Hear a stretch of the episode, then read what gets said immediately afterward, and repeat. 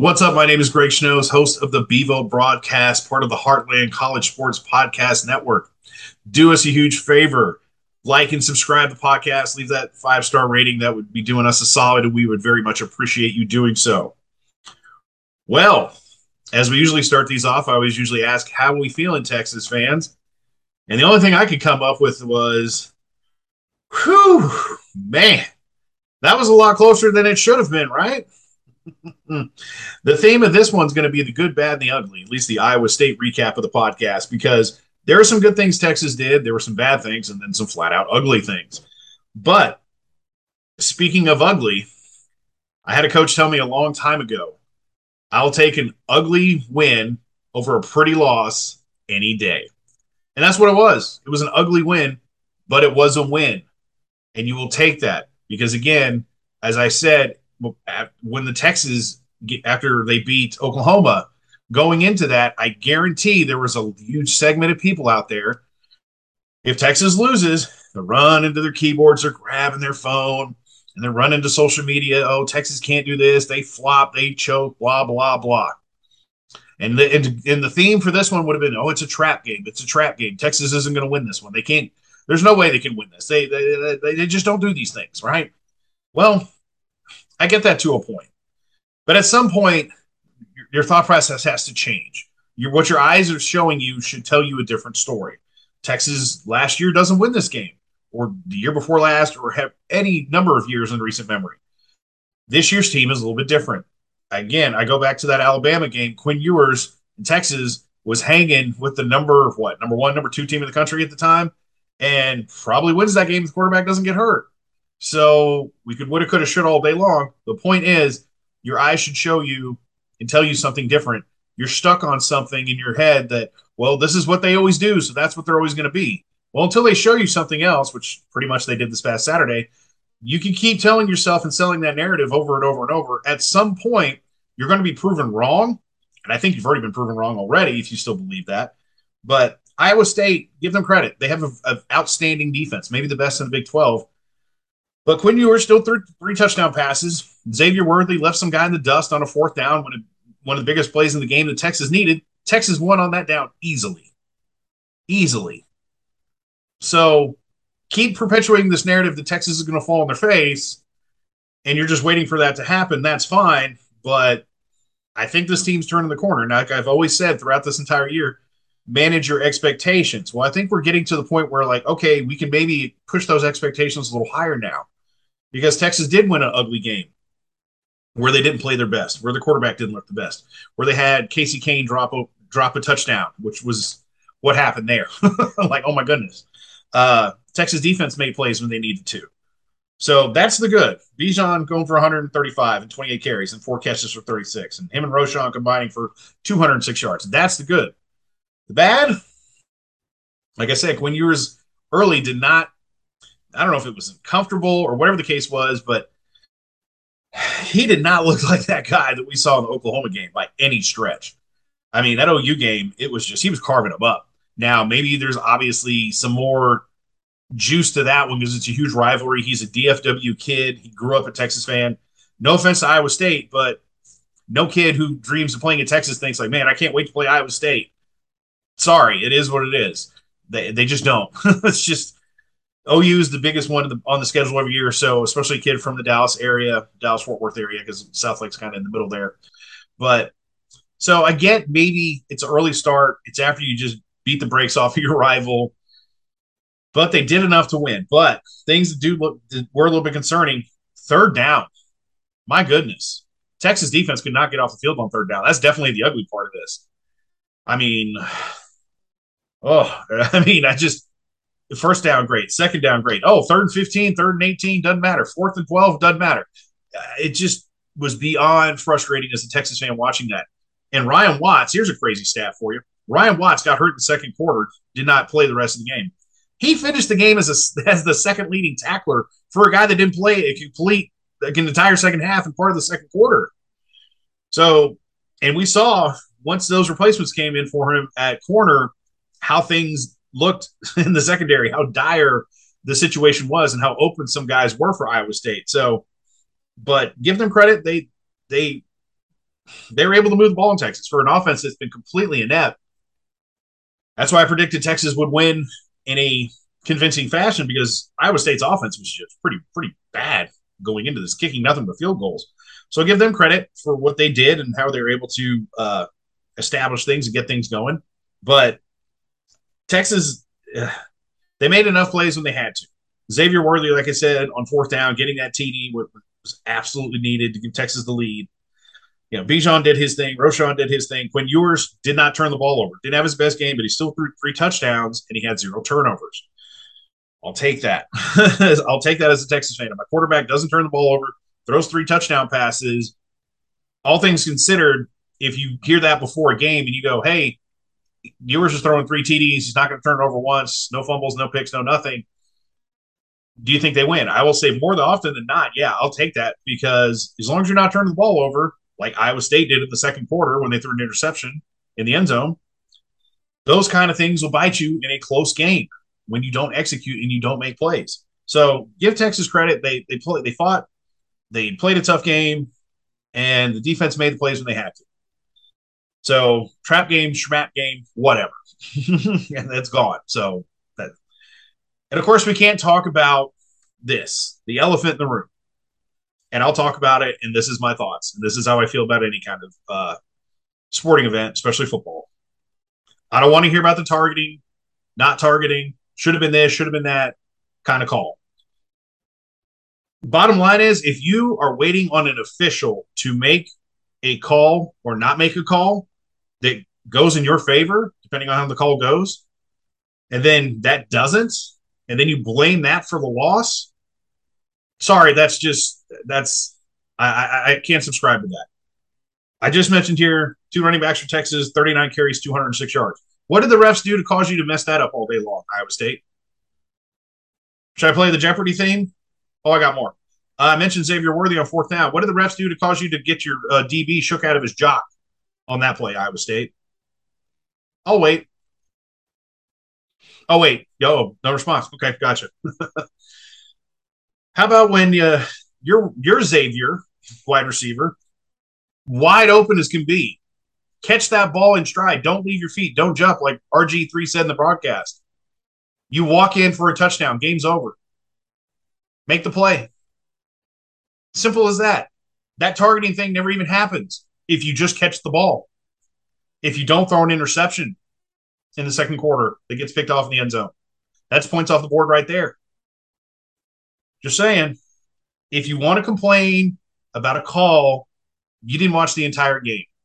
Were all the Iowa State fans when Texas was getting mugged, when Xavier Worthy was getting held? Where your Twitter fingers at then? Were you screaming bloody murder that, oh my God, I can't believe they didn't call pass interference here? No, you didn't care.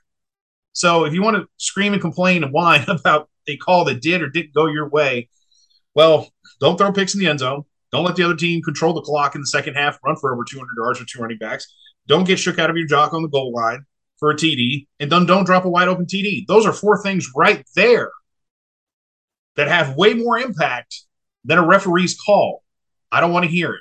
I absolutely refuse to hear it. A referee's call does not make or break a game.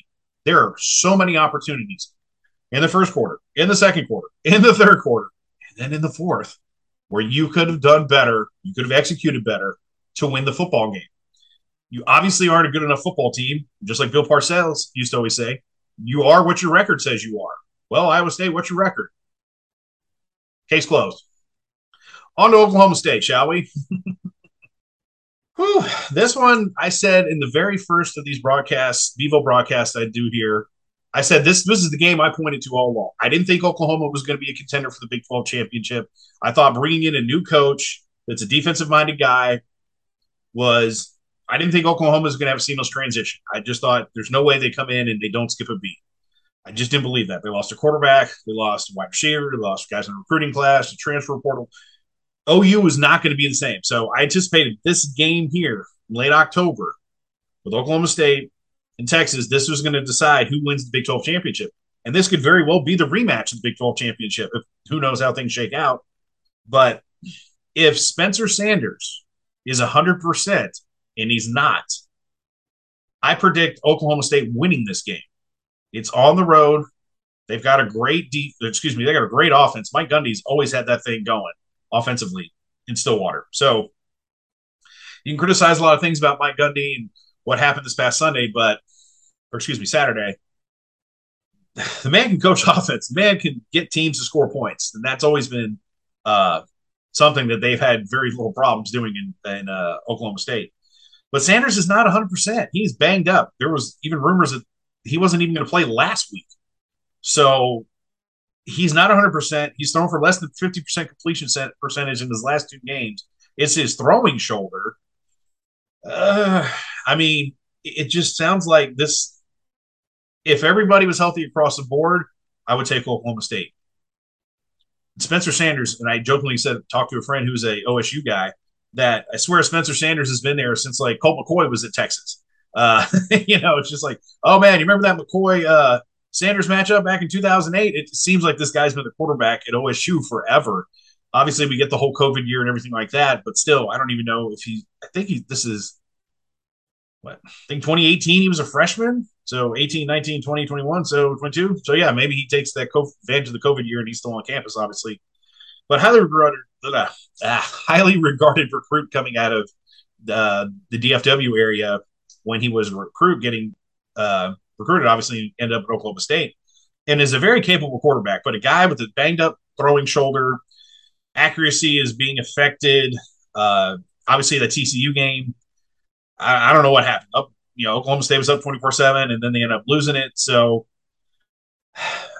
if I'm going to predict it, I'm going with Texas, and it's going to be probably. I'm not going to predict a big match, big wide margin here, victory for Texas. I'll probably give Texas, if I'm going to throw out something, probably, maybe like 27 to, 19, something like that. The defensive line for Oklahoma State is very impressive. They've got some NFL quality type players on that front, but their secondary is their weakness. And I think we saw that in the game against TCU, where the longer they were out there, the longer that the game went into overtime, things like that, those big boys up front got tired. And I think that secondary is the weakness at Oklahoma State. So if you have a team like Texas that has a better quarterback than TCU does, I guess Max Duggan's more of an all-around threat. Maybe, I don't know, be better. Let's just say different. Let's just say that before everybody goes, oh, my God, how could you say that? But, let me rephrase that. Duggan is more of an all-around dual-threat type of guy, right? He can run it. He can throw it. Quinn Ewers is more of a pro-pocket, pro-style type offense. Stay in the pocket, that kind of thing. He can scramble, do things, but if Ewers is moving around in the pocket, he's not looking to take off and run. If there's something opens up and, he can get a few yards and get a first down and slide, I think Ewers is more than capable of doing that and will recognize it and do so. But obviously, two different skill sets there. But point is, the secondary and the D-line, they go hand in hand on any football team. If you can get after the quarterback, that helps your secondary out. And I think the longer this game goes, and the way that Texas is able to run the ball with two running backs that Roschon Johnson would start pretty much anywhere else in the country. Outside of your power teams, your Bamas, your Georgias, and, the name squads that we all know about, Michigan's, Ohio State's like that, I would say this kid would probably start at 95% of the other colleges in this country as their starting tailback. So Texas has the ability to run the ball, and then I anticipate Texas maybe trying to do a little bit more tempo, try to keep the thing, keep these guys constantly trying to rush the passer. Have them, drop back, try to rush the passer, run faster, and then you run Bijan, run a screen to Bijan or Roschon or do something, line up a wildcat handoff. Get these guys on their heels, so to speak, and have them, kind of gassed. And then your secondary, that hurts them because they're not going to be able to cover as long, because if the quarterback's getting rushed and getting off his spot or having to scramble, throw it out of bounds, and that's a win for the defense across the board. But I just see Texas with the skill set that they have and the power running game that they're bringing. They can throw it with Ewers. And then Whittington caught his first touchdown for Texas. Congrats to the young man who's fought through so many injuries just to get back on the field. So he's having a good season. But Xavier Worthy, Bijan, Ewers, JT Sanders, I think Texas will be able to move the ball, and it'll probably start off slow. It might be a slow game at the beginning. But I think Sanders, if his accuracy and that shoulder is banged up and his accuracy is affected like it has been the past couple of weeks, I could see Texas maybe getting an interception or two off of that, putting Texas in a short field, getting points off of those turnovers, and then that puts them behind the eight ball, because if you got a quarterback that's banged up and if you give the other team any momentum on the road, that takes a crowd out of it. That takes everything goes – all the advantage you have at the home team, especially at a place like Oklahoma State. I have a buddy who played football at Texas, and on the podcast I do on my own, I asked him where was the craziest place that he played at? And this is a guy that played in the late 90s. So he played at Nebraska when Nebraska was still a great football team and in that environment. Played in the Rose Bowl against UCLA. So granted, UCLA was really good back then too. Kate McNown was a Heisman Trophy finalist back then in 98. So obviously the Cotton Bowl, Texas OU. I'm trying to think of other places that my man Anthony Hicks had played at. But the one thing that he mentioned, he said, of all these places, and he said, but Oklahoma State, he goes, and this is a direct quote, he goes, and those freaking paddles. And I'm not just cleaning that up. Those are the exact words he said, those freaking paddles. They're right on top of you, and they're just those paddles all night long. Because that sideline, you could literally be like, standing on the sideline, turn around and high five the people in the front row because they were right on top of you. Might not be the biggest stadium, attendance wise, numbers wise, it's not 90,000, 100,000, but it's a good enough size stadium and they are right on top of you. And then those paddles. So they get into it. Plus, it's Texas. They've gotten the better of Texas for probably the better half of more than half of a decade now. So where Texas had that dominant run where they seemed like to beat them and have a huge lead and then come back and, ho hum win by 3 or 4 touchdowns in the end. But that stadium and those paddles and that environment, if Texas can – if Spencer Sanders is not 100% and he turns the ball over early and Texas can – if Bijan, if they can get a drive, get a touchdown or, let's say they get a turnover and Sark goes deep on the first play and he hits Worthy or Sanders for a big play and they get a touchdown out of it shortly thereafter, that takes everything out of that crowd and they're going to be as quiet as a library.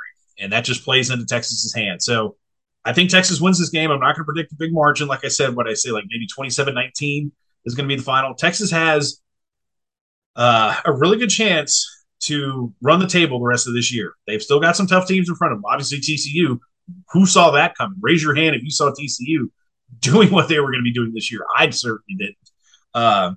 But they look legit. They look like the real deal. That one's going to be in Austin this year, so that'll be a good game for Texas and a measuring stick for TCU as well. See who's the best team. But yeah, for as far as, Texas gets a bye week next week. You got Oklahoma State this week. It's going to be a tough matchup. It's going to be a dogfight. I think Texas gets the better of it. The longer this game goes into, second half, third quarter, we get to the fourth quarter, I think Texas will have established the run, probably have the lead, and just kind of be able to just – keep the ball, kind of like they did against Iowa State. Have those long drives. But defensively, they got to fix this defense on third down. PK, Gary Patterson, I don't care who they call. Call Ghostbusters, call anybody, anybody and anyone. I don't care who it is. I mean, that third down defense was atrocious. That was definitely the ugly part of the Iowa State game. Could not get off the field. So I could care less what you do on first down. If you get 2 sacks on first and second down and it's third and 20 and they convert third and 20, who cares what you did on first and second? They converted third down again.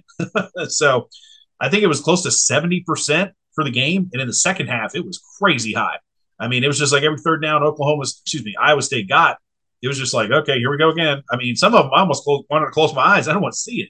So, but ugly win, we'll take it. So, hey, maybe it'll be another ugly win this week for Texas. Maybe hopefully they don't start off too slow, but if they can just weather the storm early, that would be my biggest concern going into this. It's a road game. Texas with Sark has been terrible on the road. Period. End of story. Had a 17-point lead on the road at Lubbock.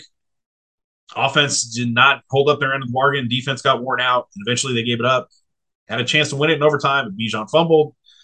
So there's definitely a concern on my side of this thing with the Texas Longhorns, because until they do it, until they win a tough game on the road, you have to be very worried, because I think last week was a turning point. It's a tough game, early start, after you beat your rival, Everybody was screaming trap game. And Texas was able to weather that storm. I don't care about the targeting. I mentioned multiple things Iowa State could have done better to win that football game. So, again, I don't want to hear it. Targeting, I've been, as a Longhorn fan, how many times has DeMarvion Overshown get called for targeting in the most ridiculous fashion? I mean, go if you want to complain about referees and targeting, just watch for Bryce Young gets hit in the end zone against Texas and doesn't get hit in the head, but somehow, some way, Texas got called for targeting, and the refs did their little conference there on the field and figured out, okay, it's not a targeting call, but somehow it went from a safety to a targeting to not a safety to not targeting to roughing the pass or something goofy. So I don't want to hear that Texas gets all these great calls all the time, because if you watch that whole game against Iowa State, there's plenty of times where the receivers were getting held and it didn't get called. So be that as it may. Great win against Iowa State. Tough game, ugly game, but hey, I'll take ugly win all day long. They win another ugly one this week, then they get a bye week. And then you have, you know, the path to the Big 12 championship is right in front of you. Kansas State's going to be a tough game. Baylor, at the end of the season, I don't think Baylor is anywhere near what anybody thought they would be. They always play Texas tough.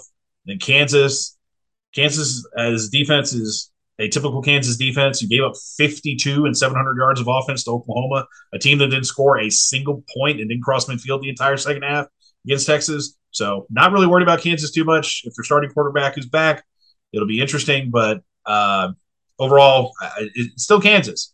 I'm sorry, until they do anything other than have a 3-4 good game stretch, I'm not going to believe anything I see from them either. So, but it's all in front of Texas. I'm sure Sark is saying this. Win this game on the road. It's another hurdle. It's another mountain you got to get over. You mountain you got to climb. Whatever cliche you want to use. If you get over this, this is just another, you know, notch of what we're trying to do. Another, okay, this is another rung of the ladder. Okay, we faced this. We've crossed this. Now let's move on to the next one. Bye week. Let's get people healthy, and let's focus on this last part of the season to make a run to the conference championship. So. But, yeah, it's going to be it'll be a tough game on Saturday. I anticipate a kind of maybe if everybody's healthy in this game, this would be an absolute gem to watch. I would think this would be probably high-scoring teams both in the 30s or 40s or something crazy, a typical Texas-Oklahoma State game. But with Spencer Sanders being banged up and just throwing shoulder issues and accuracy being affected due to the shoulder injury, I just got to take Texas just because if they're all healthy, even though that's on the road, I'll take the team that's got the better team across the board. Coaching Sark on the road has not been the best. So, you know, I'll say Gundy has the definite advantage there until proven otherwise. So, but yeah, 27-19 is what we see coming from the Bevo broadcast. My name is Greg Schnoes, and as always, thank you for listening. And again, like and subscribe podcast. We appreciate that so much. Do us a solid if you could. And leave us that 5-star rating. We most definitely would appreciate you doing so. So that's it for this one. Thank you so much. This has been the Bevo broadcast for the Heartland College Sports Podcast Network. My name is Greg Schnoes, and I will talk to you again soon.